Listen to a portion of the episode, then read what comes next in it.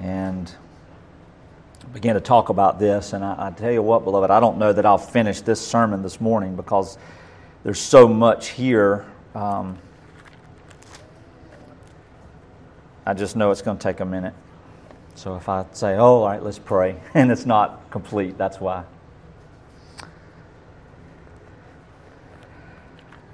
We as a body have been meeting for 10 years and a few weeks. And all of us who are from the beginning have always said, The Lord has brought us together. And the Word of God teaches us that our covenant is stronger than trials, our covenant is stronger than fears, our covenant is stronger than blood. God has His way and His purposes. Even when they are not what we want, to not thank Him for them is blasphemy. And that's what our, that's what our flesh does. And I will say that in all the years of my ministry experiences, this has been one of the best 10 years of my life.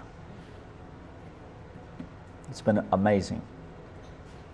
It's been hard, and it's yet to become easy.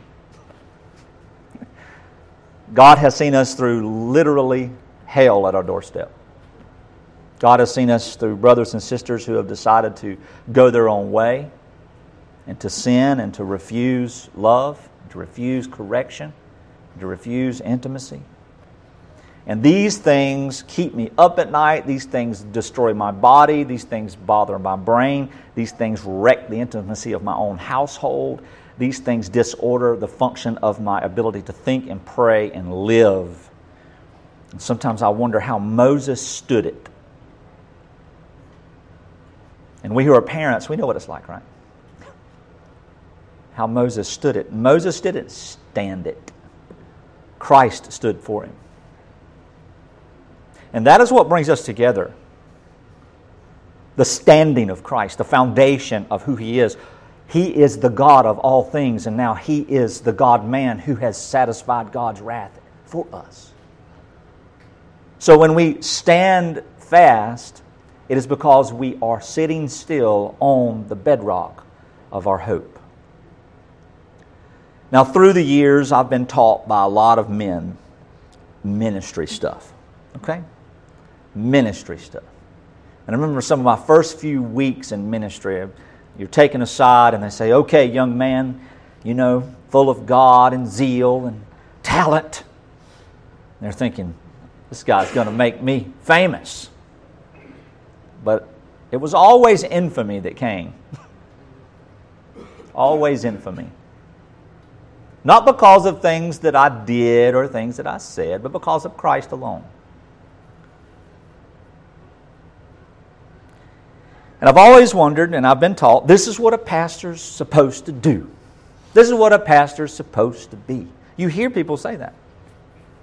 And I'm a note taker. I take notes. I take notes every single day of my life. I write down everything that I think, everything that I've heard, everything that I've been experiencing, and everything in and out of other. And, and beloved, when I die, I pray those files never see the light of day.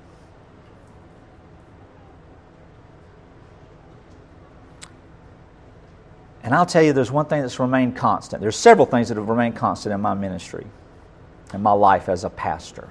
Let's put it that way. I'm a sinner, and Jesus Christ is my righteousness. Those have remained constant.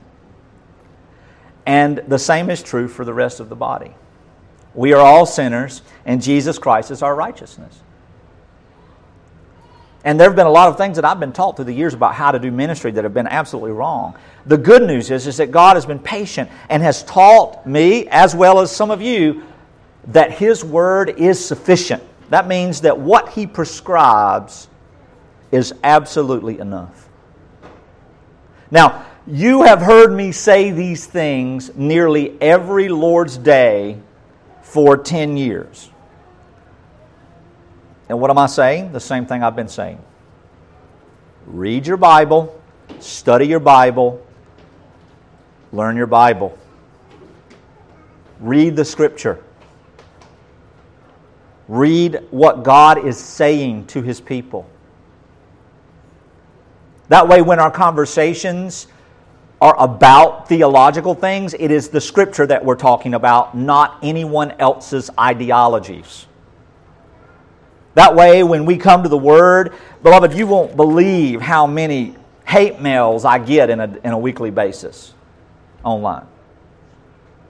Imagine waking up every Monday morning with five to ten emails from people that you know in the world telling you that you are a godless, wicked devil.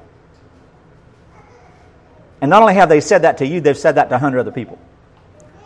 Imagine receiving in the mail a letter from a saint in the body, from a beloved church member, who says, the worst thing we ever did was to call you as our pastor. Imagine receiving a handwritten note in the offering plate. We don't pass an offering plate, probably for this reason. It's PTSD. And it's saying, I should call the authorities. You are an abusive manipulator. And this is the record. And I keep those. Why do I keep those things? Why do I store that stuff? I don't know. It's not just started, it's been that way my entire life. And beloved, if you have any exposure to a large number of people, you also, if you just stand on the simplicity of grace and the simplicity of the authority of God's Word alone, you will get these same problems. The more people we minister to, the messier the pen. The more sheep in the pen, the messier it is. When we first got married, we had a cat. And then a couple of months later, we had another cat. And then some months after that, we had 10 cats. You can't let 10 cats live in your house. You can't put 10 cats in a cardboard box. That's nasty. It's a mess. It's not easy to keep clean. Now, I've got a buddy down the road who has a couple of hundred sheep, and they're nasty. There's a reason that the Lord chose sheep as the image of the believer because they're dumb animals. They run and go places based on fear. The way you get them where you want them to go is you put a dog behind them. Scare them where you want them to go. We're dumb, scared, and nasty. We can't fend for ourselves, feed ourselves, shear ourselves, clean ourselves, worm ourselves, or even give birth ourselves. For the grammaticians, just ignore that. We're sheep. But the one good thing is, is that there is only one true shepherd. There is only one true shepherd. And that is Jesus Christ, our righteousness. And the shepherds of God's church hold to Jesus Christ, our righteousness, and His Word. And when we depart from that with our thinking, we are wicked. When we depart from that in our teaching, we have gone astray. When we try to impose burdens of things on top of other people based on assumption, we are not doing our job. What is the job of an elder? To teach Christ and to oversee the joy of his people and to draw them back in and point them back into the Scripture alone, to submit and obey to the instructions of God from the apostles so that our joy may be complete and that God's promises may be fulfilled. Now, that's what we've been learning. That's what I've, that's what I've always taught. And so there's a huge, huge problem, isn't there? Genesis has opened up some cans of worms for people. I mean, there, there have been some people who have just gotten their feathers ruffled because I don't teach Genesis biologically. It's not written that way. If it was written that way, then Moses would have understood DNA. Moses would have understood the genus of species. It's not the point.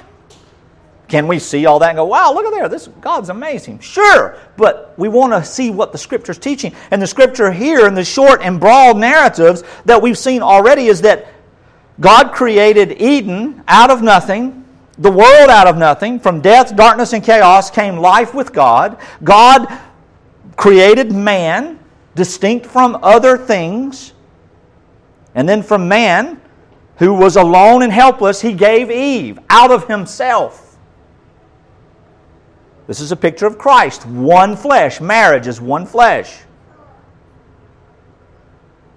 Then the fall. Why is the fall necessary? Because it is the point of the gospel promise. The good report of God as the one who is the only one who has the power and the promises and the provisions to create and sustain and establish righteousness in life. He is the one who purposed the fall. He is the one who decreed the fall. God didn't intend on Adam not eating the fruit. He intended on Adam to eat the fruit, yet he commanded him not to.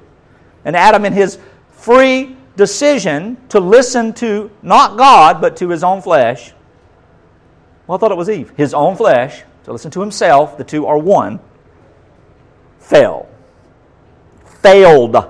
Because that is what God is showing in creation. He alone can do the work, He alone can sustain it, He alone can preserve it. And that anything that is created, if it gives any effort whatsoever to sustenance of life or to salvation, you will fail. So, what happens? The gospel, the fall that brings the gospel promise, is the example of that we see in the destruction, the division, the fleshly desire, the unruly humanity. And then we all of a sudden we're going to see it all the way up through the end of chapter 11, and then we're going to see God destroy the earth. And he's going to save eight people, and he's going to have Noah build a boat for a century that will only house and provide for eight people. So the preaching of Noah was like, get on the boat or die, get on the boat or die, get on the boat or die. What would have happened if 100,000 people had come to him and said, I'm here? Oh. It wasn't God's intention to save the world, it was God's intention to save his eight people. That story used to horrify me as a child. And I remember crying over my grandmother's dramatic reading of that text in, in, in, Genesis.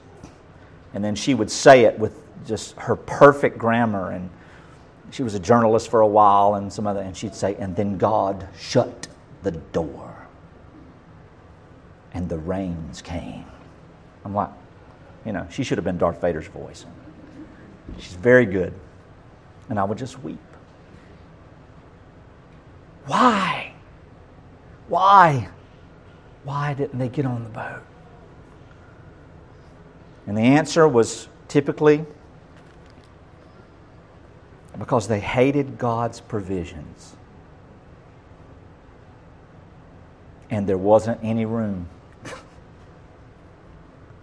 there was no room on the boat, son. But they didn't want to get on there anyway. See, the scriptures are showing us God's power. Genesis 1 through 4 specifically are outlining the entirety, or 1 through 3 are outlining the entirety of the rest of the Old Testament, specifically the Pentateuch. But yet we've been taught as Americans to just story after story after story after story. You know what? I want my child to be like Joseph. I want my child to be like David. I want to be like this. I want to be like that. I want to, and we speculate, we assume, and we establish our own righteousness by affecting some, some instruction. Now, is it bad to say, hey, look what Joseph did?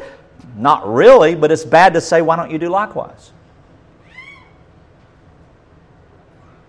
It's just like the knuckleheads around the world today who feel like they have the authority and the right to cause havoc amongst the church and to call out every known sin that's ever been done when Jesus himself says, Do not call out one sin from any person whatsoever in the freedom of all the universe until you get the tree out of your own eye. What does that mean? Until you are sinless, don't say a word. I don't care what the sin is. Church discipline, which is correction is the only instrument that God established to correct people in their sin. And the point of it is restoration. I am sorry for what I did, then you are forgiven. Hallelujah. Let's have a party. That is it. There is not, you don't get recompense in correction. I mean, if your arm's broken, they don't break it the other way. Well, you broke your arm, dummy, give me the other one. And every time it heals, they break it again? No. They bond it up, they set the bones, put it back as close as they can to the original place, hold it tight, care for it, so it can heal. That's what we do when people fall into sin in the church. And ultimately, the promises of God in the Bible, especially here in Genesis, is to show this that, that, that Abraham, who was now a, the prodigy, I'm not the prodigy, the progeny of, of, of, you know, the lines here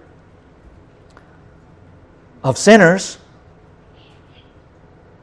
is worshiping idols. Yet God deals differently with Abraham than he did with any other idol worshiper. What did he do with other idol worshippers? He destroyed them. Now here's Abraham, and God says, That's my man. I'm going to call him out. That's my child. I'm going to call him out. And he gave Abraham the same promise he gave Adam and Eve, and he's talked about the seed of a woman. He talked about the seed. He talked about the son of promise, the unconditional hope, the finished work of God and redemption, and ultimately it boils down to the seventh day, which is never going to end the Sabbath. That's why we're here. for Sabbath rest. That's why we're here. This is not the seventh day, this is the first day, by the way. Your calendar starts on Sunday, goes to Friday, goes to Saturday. Saturday, Sabbath. The point of the Old Testament scriptures is to show the pattern of the promises of God and the purpose of God for the, by the power of God for the people of God. Period. There's a bunch of P's there. It just comes naturally. I'm sorry. Any person with a cognitive mind can read the Bible and see the story and can see the pattern. A lot of academic friends of mine can see the pattern, but the loss is a ball in eye weeds. The loss is a goat on the side of a mountain. They cannot tell you what it means, but they know the pattern. They know the theology. They know the doctrine. They understand election. They have all sorts of knowledge and emphasis and, and, and understanding of all these things, beloved. But if they're not resting in the promises of God, they've not been born again. To hear me. A testimony is one thing, but saving faith is the fruit of it. Sealing of the Holy Spirit is that, you know what? I might not get it all, or I might know it all, but it doesn't matter what I know and it doesn't matter what I've got. I know Christ. According to the Scripture, He saved His people. And I know that I'm safe.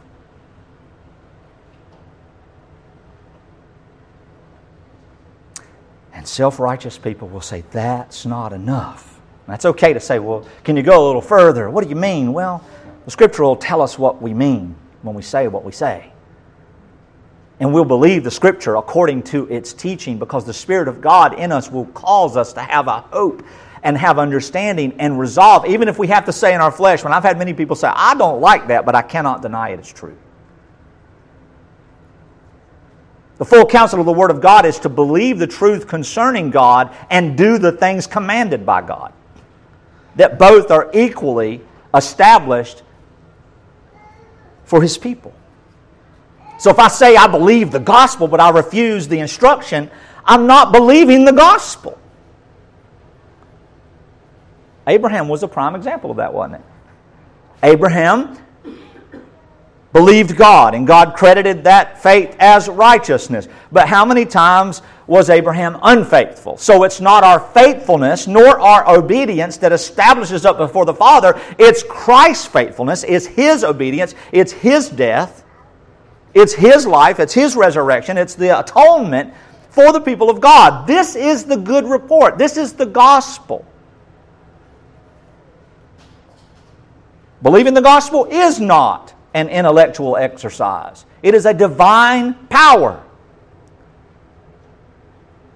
It is not about, I mean, I can argue the logic of the arguments of the New Testament narratives and the New or the New Testament teachings, and anyone with a logical mind can agree or disagree. It doesn't mean that they believe. So we're always going back to the Sabbath. As we get here in chapter 3, we see the curse. We see that Scripture teaches us that God has cursed the ground, God has cursed parenting, God has cursed work. So we'll revisit the curse real quick as we move into chapter 4 today. Labor pain is the suffering and grief of childbearing, including childbirth, including what? Child rearing. Uh, childbearing and the provisions thereof.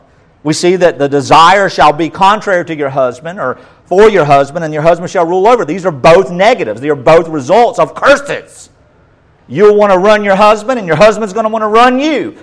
The husband doesn't give a positive, that's not positive in the context of teaching. That's negative. You want to be in charge, and he wants to be in charge. Guess what? Neither of us are in charge. We're one flesh. How are we in charge of ourselves? I did get a positive email or a positive report on that sermon. A lot of wives enjoyed that sermon. But yet, that's not what the culture says. It's not what history says. I don't care what history says. I don't care what any dead man has ever had to say about anything they've ever read in the Bible. I really could care less. If I cared less, I'd go to sleep. But I care when other people tangle the church up in these things to the point that historically now, for 100 years, we treat each other differently based on some authority we think God has given some gender. Oh, that's a liberal right there. No, it's not. That's hyper conservationists. That's exegetical realities. Love your wives as Christ loved the church. Shut your mouth and die. That's what Jesus did. He shut his mouth and died. I don't want to oversimplify it, but that's what he did. Husbands, love your wife as the church, as Christ loved the church. What do these negative things deal with? Marital conflict of authority. Both are negative results of sin, revealing the, the death of the picture of relationships. Sin broke the relationship between man and God. Sin broke the relationship between husband and wife. Sin broke the relationship between parent and child. Sin, as we're going to see in just a second, breaks the relationship between brothers. And sin has been breaking the relationships between the body of Christ since the very first day. God has promised reconciliation, even temporally, if we submit to His promises.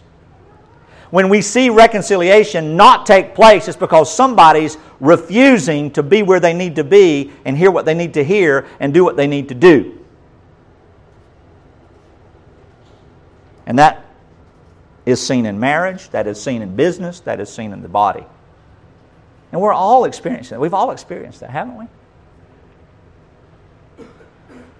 Work.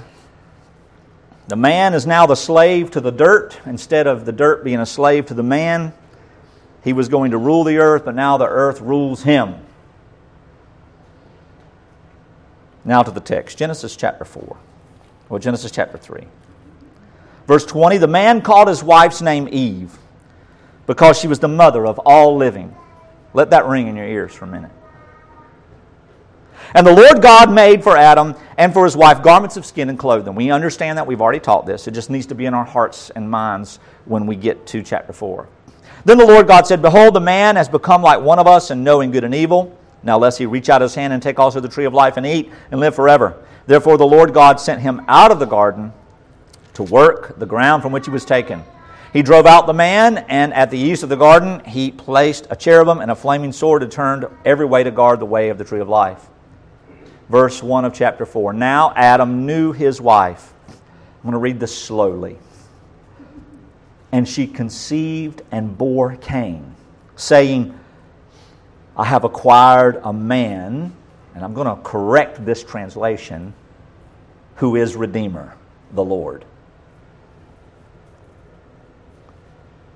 I don't understand that. Why we've with the help of the Lord. That sounds just like the Pharisee. Well, she's had the same attitude. I'll show you.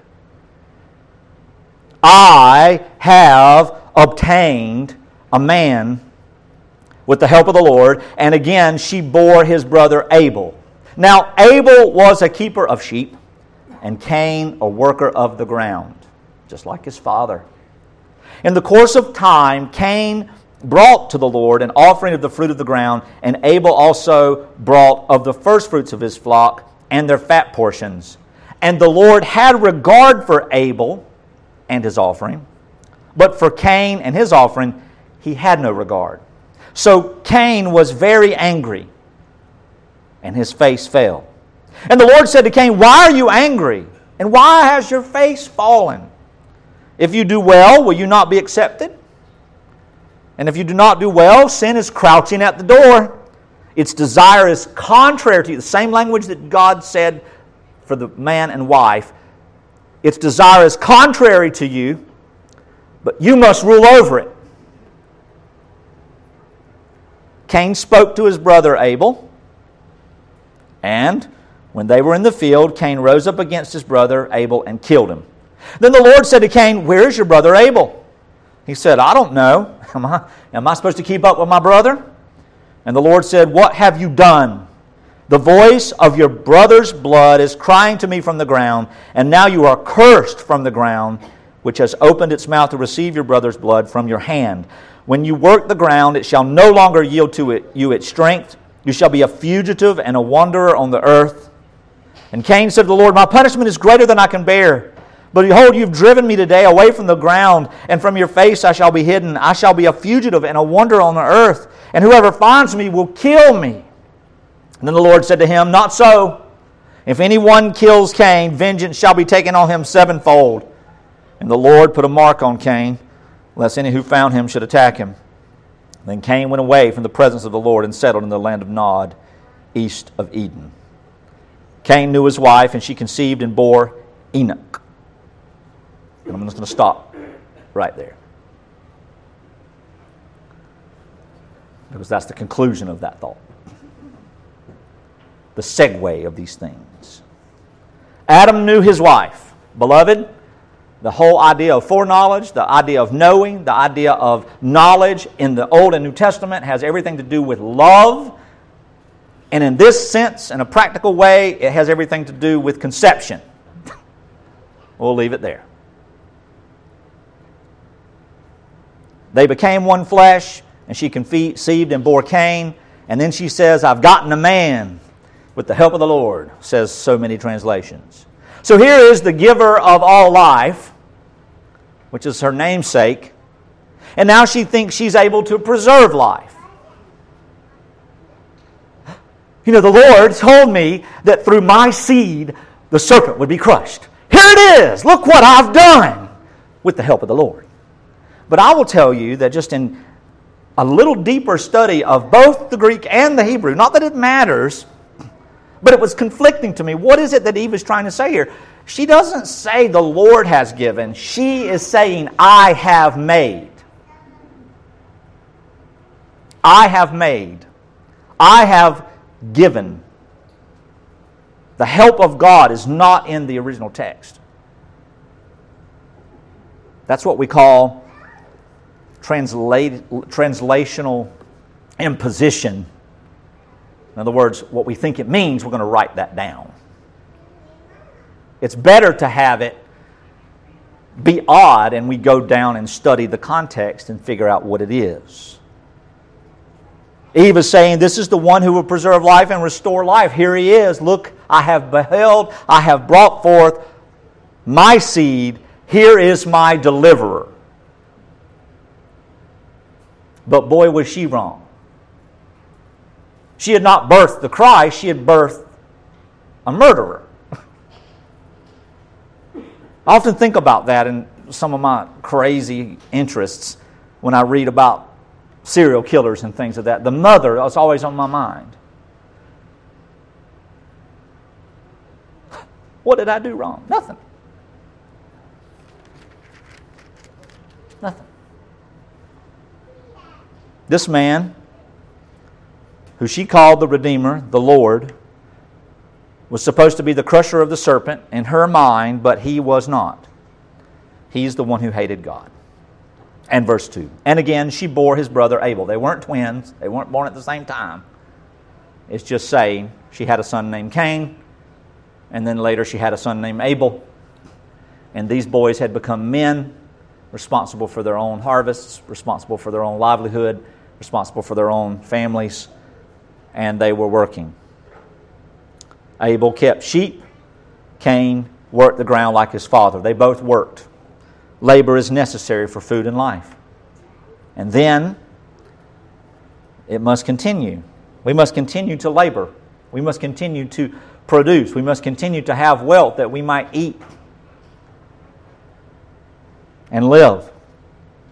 And while there are distinctions made between the work and the offerings, which we'll talk about, the ground and the blood, and etc., the whole idea here is to understand God's separation, God's working His purposes in the picture and the story of Cain and Abel, showing His promises.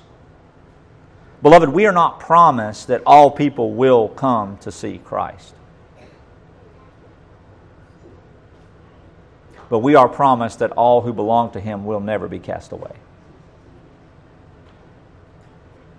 And some of us who are middle aged and older may not see the salvation in a temporal sense of our loved ones, but we will see it in an eternal sense, if it be the will of the Lord. So, worship. These two boys worshiped.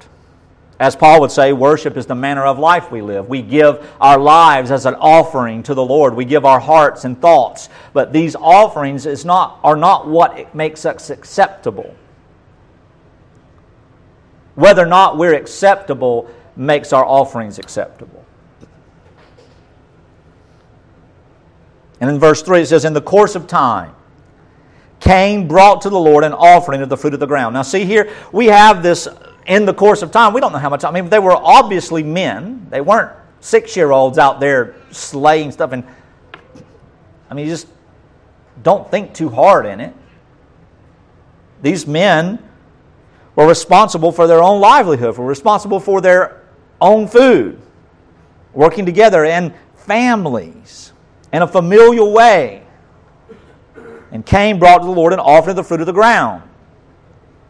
I want you to think about this for a second. Notice the perfection of Cain's labor. Cain worked hard and worked against the curse to produce fruit and vegetation in order to produce a great bounty of which he took some of and brought it to the Lord in splendor. This life giving food, a harvest that actually reveals God's glory, does it not, in Romans 1? That the creation reveals God's glory? Does not the vegetation, the trees, and the birds and everything else reveal God's glory? Psalm, the psalmist would say, the handiwork, the work of your hands. Yet the fruit of man's labor, even by God's providence, never produces life. I want you to hear this. The picture here is for us to see that even though Cain worked hard and did well and produced from God's providential care, great harvest that would feed him and his family and offered it as a sacrifice, the work of man, the work of man's hands, the work of man's ministry, the work of man's wisdom, the work of man's intelligence, the work of man's understanding, the work of man's trying and striving and hoping and desiring and affection and worship will not produce life. Nothing we do in any way produces life eternal. It is God alone who can do that. And to God, man's worship and wisdom are not impressive. I remember when I first started studying church history and historical theology, it is a separate subject altogether than Scripture. Though it has the same subject matter, it's not the same subject. To study the Bible is to study the Bible. To study my thoughts on the Bible is to study James. Tippins. To study my philosophy is to study my thoughts. This is what it means. And my thoughts could agree, but if you want to learn the Bible, read the Bible, study the Scriptures. Test what I'm saying by the Word and where I sit. That sits before you. We have it right here. And I used to think, man, I bet, gosh, what it would have been like to just have that kind of mind? What it would have been like to be able to be alive in, in those days? What it would have been like for God to have granted me that type of understanding so that just gospel truth could have been just expanded more and more and more and more. So impressive. I remember saying that one time. This is so impressive. These people wrote thousands of thousands of thousands of pages of stuff about one verse. So impressive. It's not impressive. It's not impressive. It's not, our knowledge is not impressive to God. And you might think, well, you're, where, where are you getting that? 1 Corinthians chapter 1, number 1. I mean, we can see it everywhere. He's not impressed. He's not impressed by my way. He's not impressed by my preaching. He's not impressed by, by my dedication to the ministry. He's not impressed by our clarity. He's not impressed by our em- emphasis or our zeal. He's not impressed by us. God is not impressed by His creation. He made us. I mean, God didn't go into a trance and wake up with stuff and creatures and go, wow, look at me. I didn't know I could do this. What a God I am. I picked the right title because I am the highest of all things if I can do this. Wow. That's not the God of Scripture. God wasn't impressed with our religion. God doesn't want anything we have. Nothing can a man bring to God. Nothing is acceptable outside of God's promises and provision of life. And then Abel, verse 4, did the same thing. He brought of his work the firstborn of his flock and their fat portions. Now that has significance, and I don't want to bog down on it, but it does have significance in the Old Testament itself. And that the fat portions are the prime meat. You know that the firstborn is a representation of Messiah, of the first fruits. So now, here, while Abel provided an offering of his work, his work was different because it pointed to something else theologically. It pointed to something else prophetically. He had no idea. It wasn't like Cain should have gone to his brother and said, Hey, man, can I get a lamb so I can sacrifice a lamb and give to the Lord? And that's acceptable worship. No, Abel's worship wasn't, I mean, Cain's worship wasn't acceptable because Cain wasn't acceptable. But yet, in the story here, the reason the Lord parsed it out this way and purposed it this way is so that He could show once again the very thing that He's already promised. Only through death can life exist. And only through the death of the firstborn, the only Son of God. This points to the shed blood of Christ, the promise of God, the shadow of the seed of the woman that Eve thought was Cain, that Sarah thought Ishmael would be, that Joseph's brothers, who knows what they were thinking. Both acts of worship were grand. Both, both acts of worship, I think, were sincere. But for one, it was humanistic, and the other was prophetic. The firstborn in its worth and its taste and its savory portion is to taste and see that the Lord's promises are good. Neither of these offerings made the giver pleasing before the Lord. And this is where many expositors part ways. They put the emphasis on the person offering rather than the one receiving.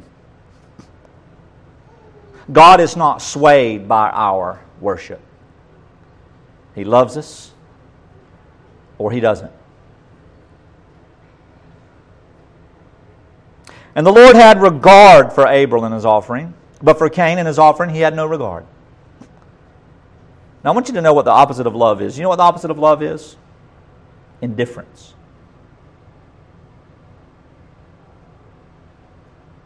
So to God, was God indifferent to Cain?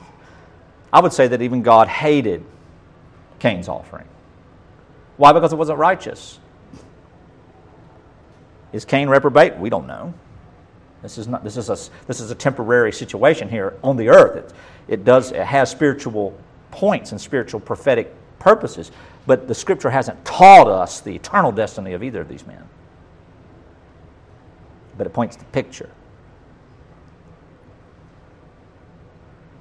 The Lord chose here. The Lord divided here. The Lord separated here.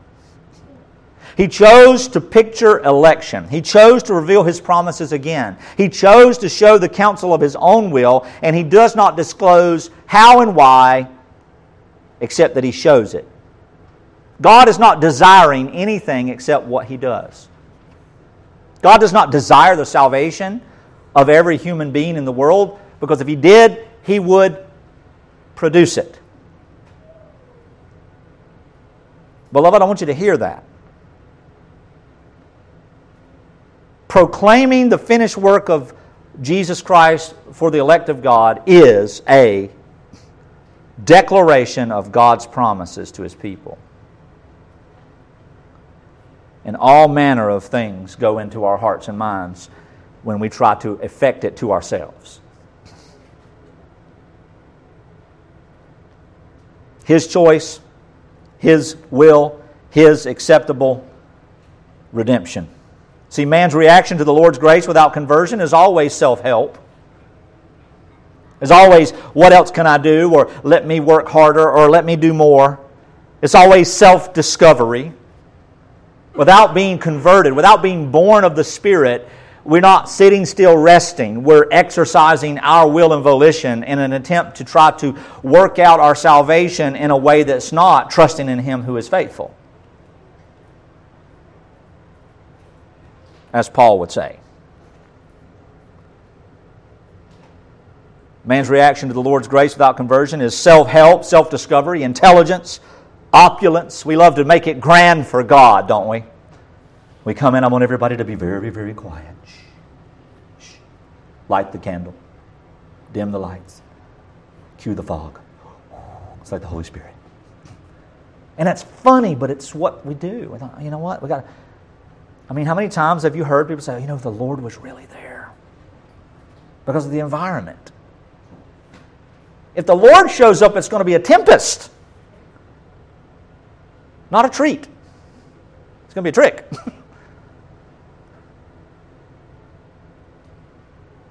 Religion. And I'm not talking about the discipline of submitting to the word and the discipline of being in the assembly as a command, and the discipline of having to understand the wisdom of God. The discipline that if we ignore any of those things, God will not hear our prayers, much less answer them. He will not answer them. He will not hear them. If we don't obey the simple things about what we should be doing, where we should be, and how we should be relating to each other, He will not hear our prayers. He will not answer them. Because that is to ignore God's promises. Oh, I love the Lord, and I'm going to show Him in my grand way. I'm going to, I'm going to create all this lifestyle. I'm going to have the bumper stickers and the, and the, and the, and the uh, uh, you know, the devotions books and the Bible studies and, and, and all this stuff and the prayer vigils and everything. Know, I don't really like so and so. Well, good, good luck with that. Good luck with that. It's a moot point. But that's what we do. And eventually, all this stuff combined, if we put one label on it, it's called rebellion. And then what happens when we get caught out in our rebellion, in our fleshliness, we get angry. We get angry. And then the Lord asks in verse 6, He says, Why are you angry? Why is your face fallen? And beloved, you got to be careful with this text. You can know what a man thinks about what the gospel is by how he preaches this text.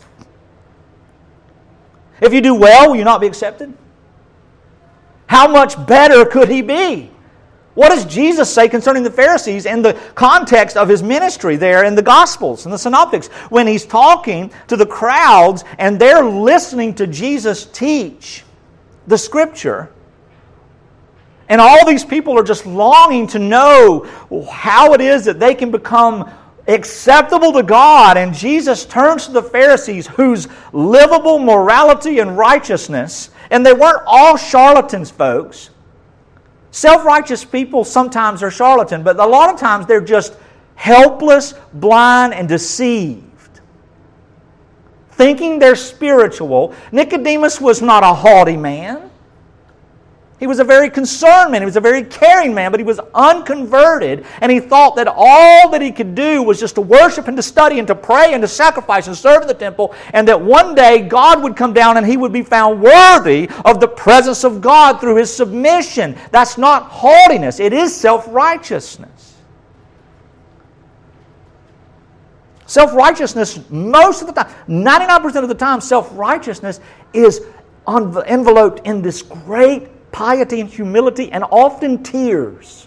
Most self righteous people weep over the things of God because they don't know anything else to do but weep. Hoping that at the last moment, that my sadness, that my burden would appease God's wrath. And they don't see it. Thank Him, praise Him, tears of joy. But none of these make us acceptable. Cain got angry. He says, If you do well, won't you be accepted? And if you do not do well, sin is crouching outside your door. And every time you walk out into the world, it is going to come after you, and you must rule over it. Now, there's a lot here, and I don't have time to answer all of this. But God is asking a question to Cain that he cannot answer. This is not a request for Cain to change his method of sacrifice or change his offering. This is not a request for, for Cain to change his worship that God would accept him. Yet, it is just a gospel proclamation. Let's put it in Jesus' words in the New Testament. All who are labor, all who are weary, come to me. All who are thirsty, drink. All who are hungry, eat. I am the bread of life. What must we be doing to do the works of God? This is the work of God that you believe on the Son whom He has sent, that you rest in the promise of God's life.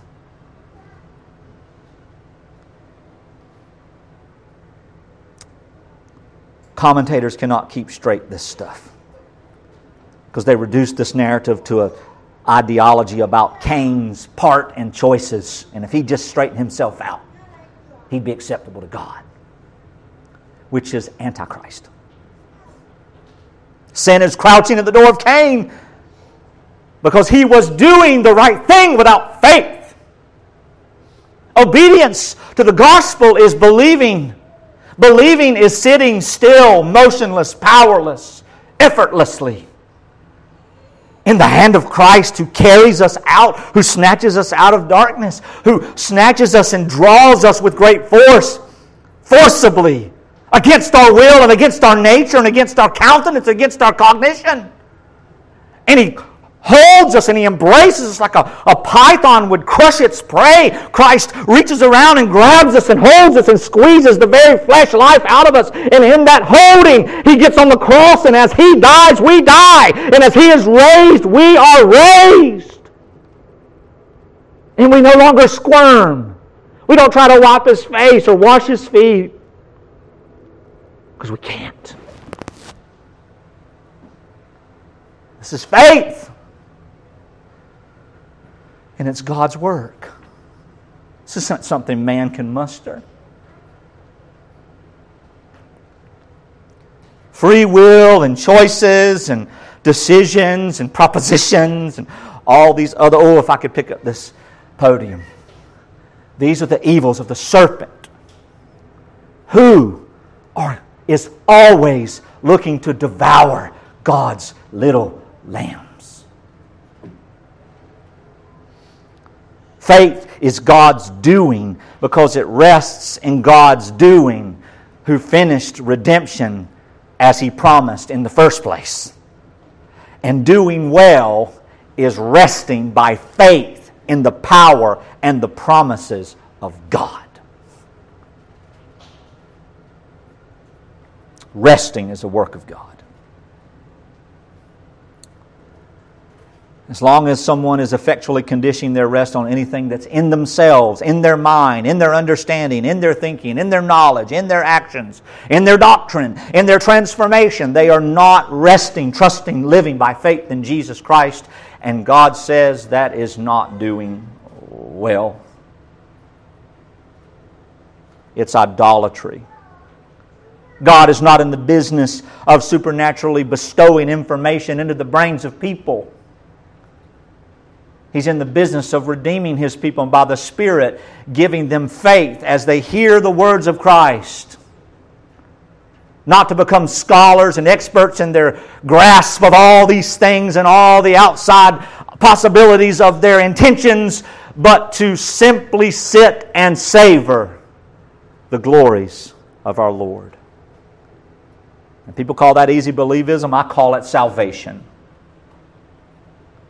Yeah, but. A yeah, but is a bullish sheep. Stop it. Get here, and then as brothers and sisters, we can talk about and clarify and clean up anything else.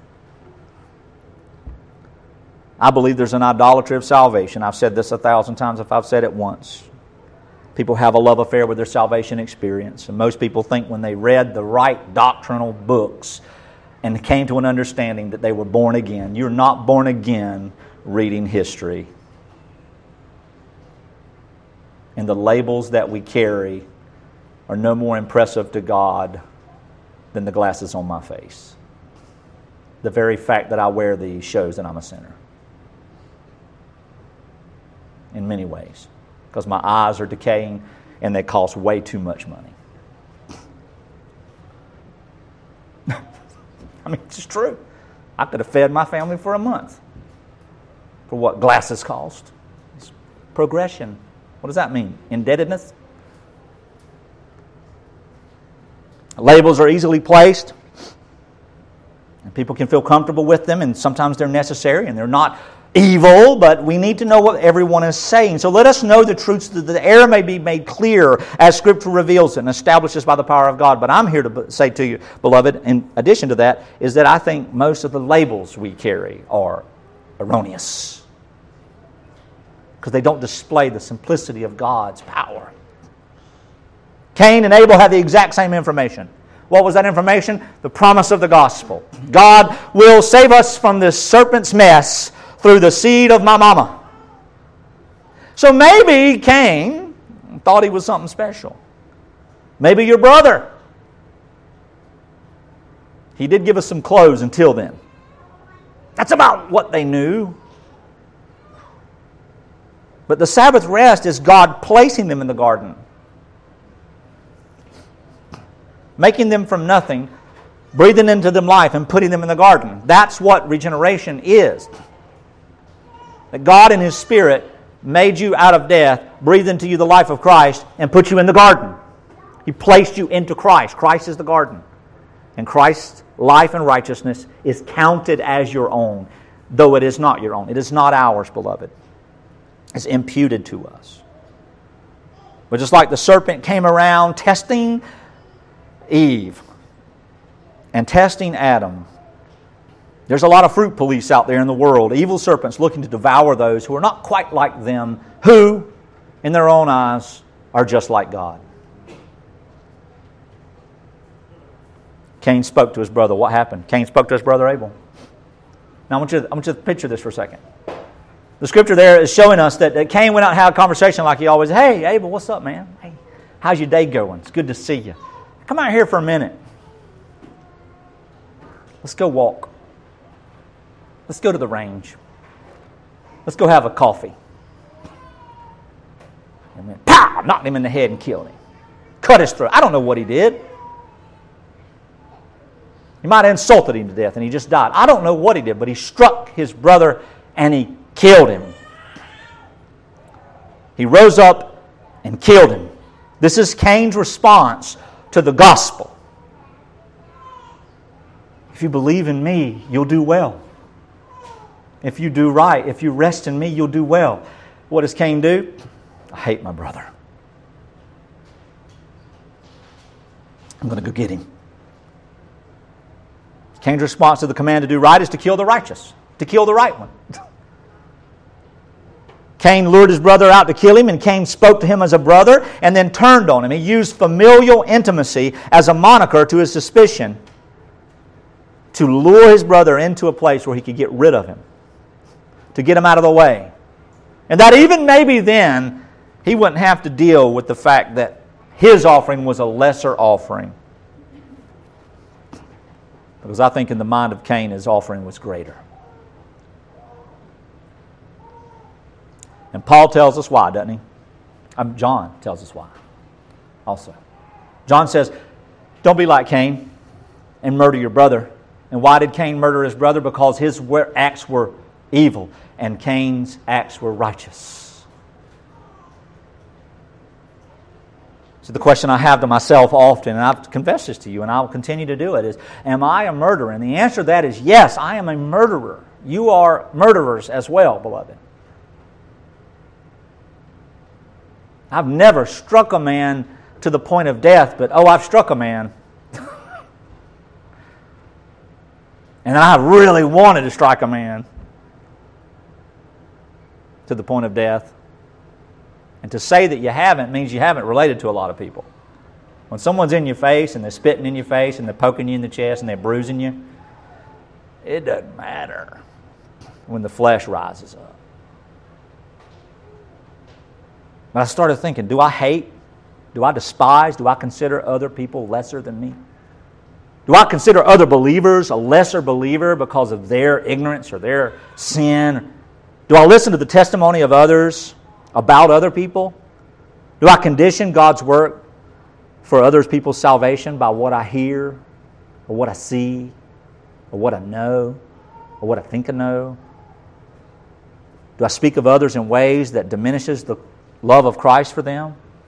You know, when we murder each other and we speak in ways that are murderous, that means anything that's not edifying outside the presence of that person is murder. There is no warrant in the entirety of the Scripture that gives us the privilege to speak about anyone who is not present in the hearing of what we say if it is not positive. Got to warn them, though. No, you don't. You don't have that warrant. You do not have that warrant. Because to do that is to drag the Lord Jesus into the mire and to spit in his face. And to say, well, that's not my brother, so he's not in Christ, is to pass judgment on a man that you don't know could be the, the sheep of Christ. And pagans treat their enemies better than that. I don't have to listen to that because that person's not telling the truth about such and such. It doesn't matter. If a cat meows this instruction, we obey the cat because we're not obeying the cat, we're obeying Christ. When we belittle or malign, even if it's true, any sibling in Christ, we are literally spitting in Christ's face, destroying his very name, and because we are found in him, we destroy our very name. Murderers hate truth. And our flesh hates the truth when, it, when we're confronted with it sometimes. Then murderers question God's message and messenger and word and prescription and promises. In verse 9, look here. And then the Lord said to Cain, Where is Abel your brother? God didn't have to ask the question because he already knew where he was. He knows all things. And then he, Cain, like a smart aleck, how am I supposed to know? Am I supposed to keep up with my brother? Am I his babysitter? Could you imagine saying that to your mama? They'd call me toothless tippins if I had said that to my mama. No brain damage tippins. no way. Saying it to God, it's hubris. And the Lord said, What have you done? The voice of your brother's blood is crying to me from the ground. Now, I'm going to talk more about that in depth next week. But the heart of the murderer here in this text is indifferent to God's word.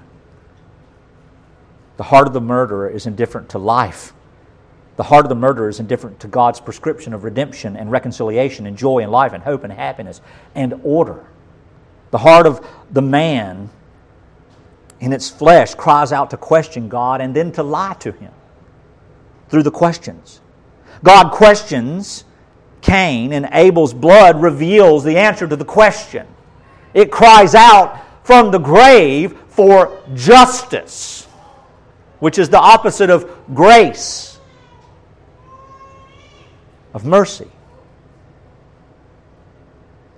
God knows Abel, loves Abel, approves of Abel, and will vindicate Abel, his beloved child, just as he vindicated his beloved son. And the heart of a murderer basically establishes a new law by which God speaks and forsakes the clarity of what is already spoken on the claim of conscience. See, Cain and his conscience was justified in what he was doing. Why? Because that's what the heart does. The heart is exceedingly wicked and deceitful. Beloved, we cannot claim conscience when the Bible actually tells us to do the exact opposite. Respect your parents. Well, I've got a reason not to respect my parents because XYZ. Love your spouse. Well, you don't know who I live with. It doesn't matter. It doesn't matter. Do this, do that, honor this, serve that. We don't get to choose how we listen to the Scripture. We get to choose how we filter God's Word and decide, well, my conscience doesn't bear witness that I should not be in assembly, yet the Bible commands you to. The Bible commands you not to leave your spouse, no matter what you may feel like you wish you had done something different, and so on and so forth. So, establishing a new law. So there's a test of the conscience. Does God's word permit what I am doing, or going to do, or thinking, or wanting to think about what I am burdened with? No, then it cannot be done. Beloved, people literally offer murder to God as sacrifice, thinking that He's pleased with it. But God will not be mocked. What do I mean by that? Well, I'm doing the Lord's work, but actually we're murdering. And now you are cursed from the ground, verse 11 which has opened its mouth to receive your brother's blood from your hand, and when you work the ground, it will no longer give you its strength. You shall be a fugitive and a wanderer in the earth. This curse deserves more time than I have for it today. But the earth will be a part of God's discipline to Cain and punishment. It will not feed him anymore. Cain will also be alone. There'll be no family for him, no land for him, no security for him, no life of intimacy. Cain will be fearful throughout his entire life, which is anti gospel against the mind of Christ, which is the mind of peace. Cain will be suspicious of all those around him and always on the lookout for those that try to do him harm. Yet, in God's providence, as a part of God's punishment, God would not permit someone else to kill him. Listen to that. Part of God's punishment is that God would not permit someone else to kill him. Why? Why not just let him have his way? Because God's purpose of redemption has nothing to do with Cain has everything to do with Christ. The saints, even when dispersed, are at peace, but not for Cain.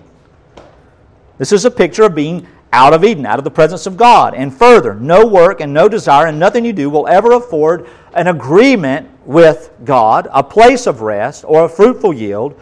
Rebellion against God's promises is death, and all these pictures point to the dreadful state of the loss, for the wages of sin is death. But the free gift of God is eternal life in Christ Jesus our Lord. So Cain said, This is too much for me to bear. It's too much. I can't. I can't do this. You've driven me today away from the ground. and your face I shall be hidden from your face. I shall be a fugitive and a wanderer in the earth, and whoever finds me will kill me. And the Lord says, No, anyone who kills Cain, I'll take vengeance on them sevenfold. And the Lord put a mark on Cain so that those who saw him would not attack him. And Cain went away from the presence of the Lord and settled in the land of Nod, east of Eden. And then the scripture says, what? Cain had a son named Enoch. This is why Cain did not die. This is the gospel again. Not for Cain's sake, but for God's sake. for God's peoples. Why did God keep him alive? Well, it's the providential care of Cain because of the elect. Through Cain shall come Enoch. Through Enoch shall become shall come Methuselah. Through Methuselah shall become Lamech, then Noah.